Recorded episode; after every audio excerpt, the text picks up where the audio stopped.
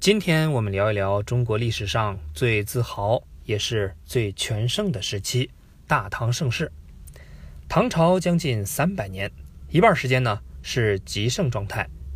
那盛到什么程度呢？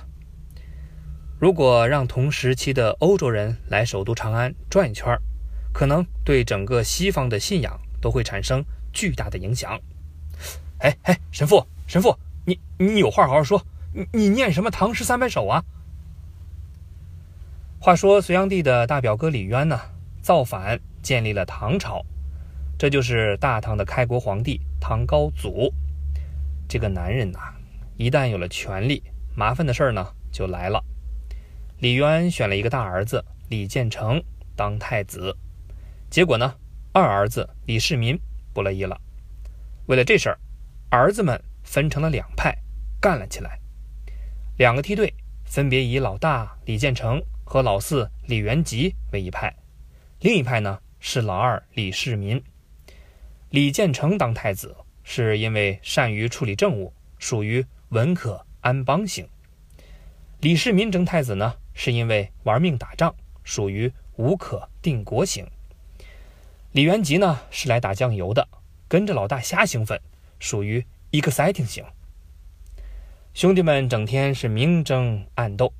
有一天呢，李世民给爸比告状，说：“父亲，您操劳太多了，您看。”都有绿头发了，那你？李渊很生气，喊他们进宫。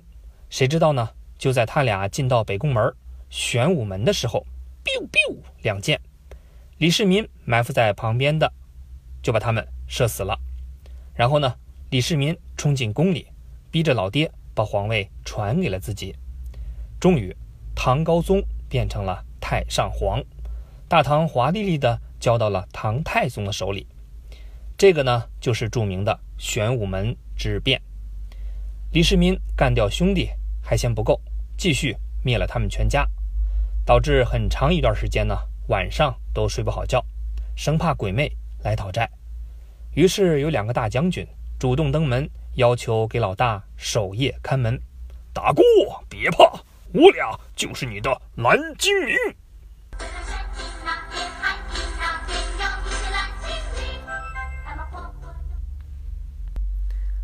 这哥俩呢，白天一上班，然后呢晚上还要兼职当保安。后来一个自己呢实在是扛不住了，怕过劳死。另外呢，大哥也体恤下级，干脆给他俩弄了一个表情包，贴在了门上。哎呀，这个辟邪的效果也不错呀。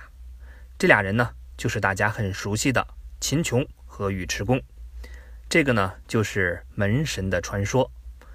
不过这个故事呢，也给我们一个启示：为什么你在享受生活的时候，有人却在通宵加班？你想过没有呢？还不是因为他们都长着一张辟邪的脸，还没有夜生活吗？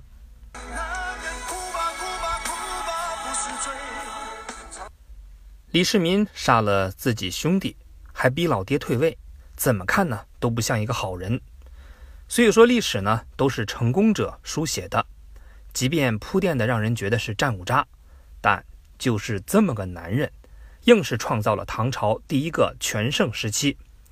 这段时期呢，年号叫贞观，这就是贞观之治。那我们今天呢，就来简单捋一下唐太宗在贞观之治期间都做了哪些。那下面呢，就是李世民同志优秀事迹宣讲会，现在开始。首先呢。要先做人，做皇帝没有人格魅力是成不了大器的。但应该怎么办到呢？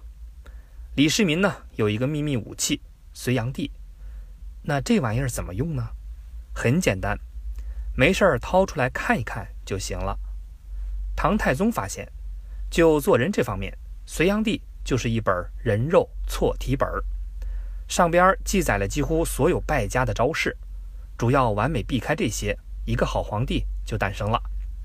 比如隋炀帝刚愎自用，唐太宗就不，每天呢还喜欢让大家给自己提意见，就喜欢被别人啪啪打脸。你好，给我来个中杯的拿铁。您要的是这个吗？呃，这个中杯。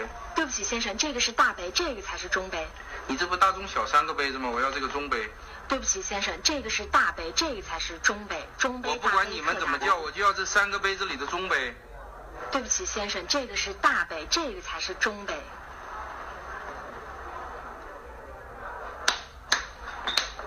别这样，别这样，我。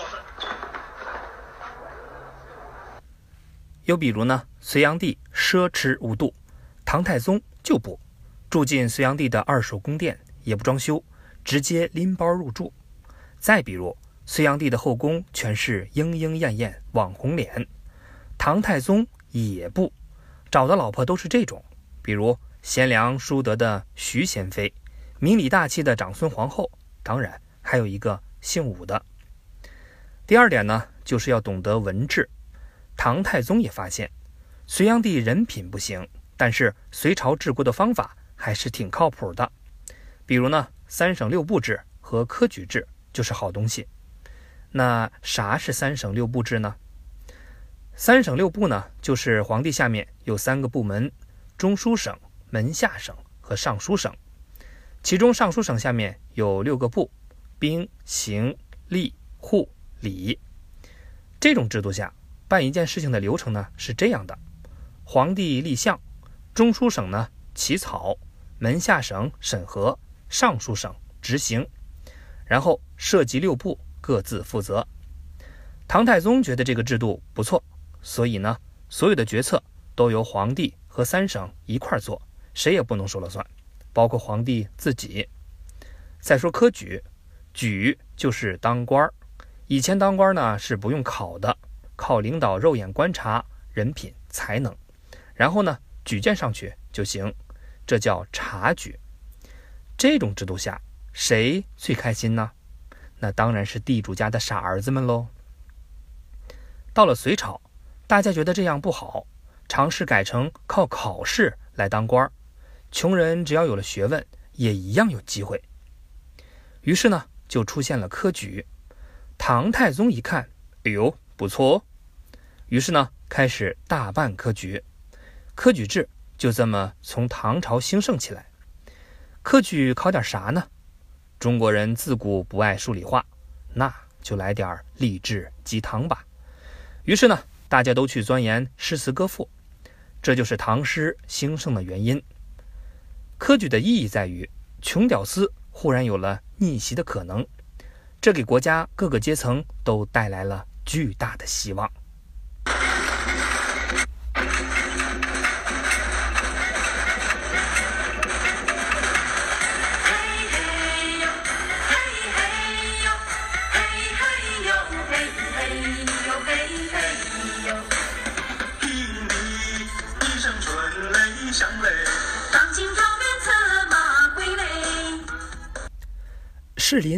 快跟娘一块儿感谢科举制。谁说不是呢？连咱们爬行动物都可以考状元了呢。另外呢，就是唐太宗重视文化教育和商业。大唐又有文化又有钱，全世界的人都喜欢来中国。西方人来做生意，东方人呢来留学。著名的当然是隔壁的日本。天天派遣唐使来唐朝，把能学的呢都学回老家。日本直接就成了唐朝的买家秀。不客气地说，你想看到唐朝当年什么样子，不是去现在的长安，而是去现在的日本。除了日本，大唐还认识了一个朋友，大概就是现在的西藏。当年呢叫吐蕃，吐蕃的老大叫松赞干布。死活呢要娶一个唐朝的公主，为什么一个唐朝的同胞会这么迷恋唐朝的公主呢？因为传说当地流传着一首神秘的歌曲。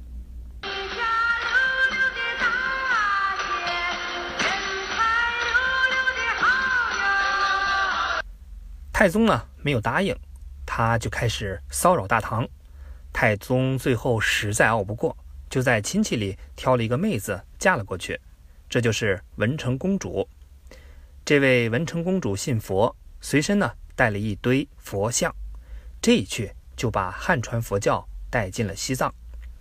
松赞干布不光找了中国媳妇儿，还找了尼泊尔的媳妇儿。好了，两个老婆都信佛，不过呢，一个是汉传佛教，一个是印度佛教，再加上一些吐蕃自己的宗教，揉在一起，就慢慢变成了今天的藏传佛教。不光输出，别人有好的东西，大唐也很乐意接受。当年呢，有个和尚叫唐三藏，偷渡跑去印度学佛，回来以后，太宗不但没有砍死他，还热情地邀请他来当公务员。上次给你一批油，你舍得给我反了不了？买了，没人用。现在都用伟哥，没人用这玩意儿。那玩意儿我用过，他那没球。陛下，我从印度给您捎了点礼物，用完以后呢，保证龙精虎猛。嘿，想不到你这个和尚还懂这些，我喜欢。是的，《西游记》里呢都是骗人的。另外呢，也不要忘了，强大的盛世当然还要靠打仗。在历史上呢，很多时间，中国并不是东亚的扛把子，北方经常窝着各种强大的游牧民族。就像汉朝的时候有匈奴，而唐朝的时候呢有突厥，所以看一个朝代牛不牛逼，不是吹出来的，先跟北方干一仗再说。突厥是一个很强大的民族，大唐北方一大片都是他们，结果呢太大了，自己掰了，变成了西突厥和东突厥。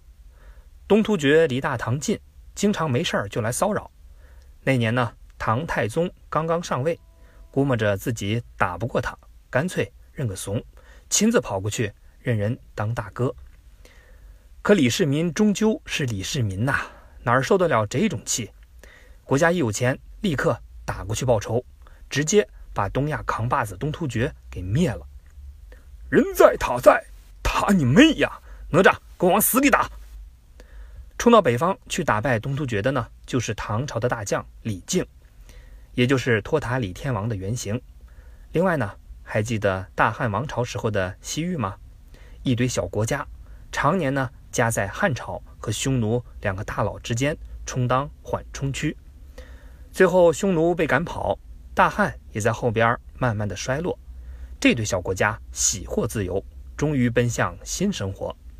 结果呢，没嗨几年，大汉就变成了大唐。匈奴呢？又变成了西突厥，又被夹在中间，还是熟悉的体味，还是熟悉的力道。西突厥当年跟东突厥掰了之后呢，来到大西北，他和大唐都是大佬，全靠西域小国在中间缓冲。这些小国被人们亲切地称为“人类的保险杠”。可是西突厥慢慢耐不住寂寞，指使西域小国给大唐找麻烦。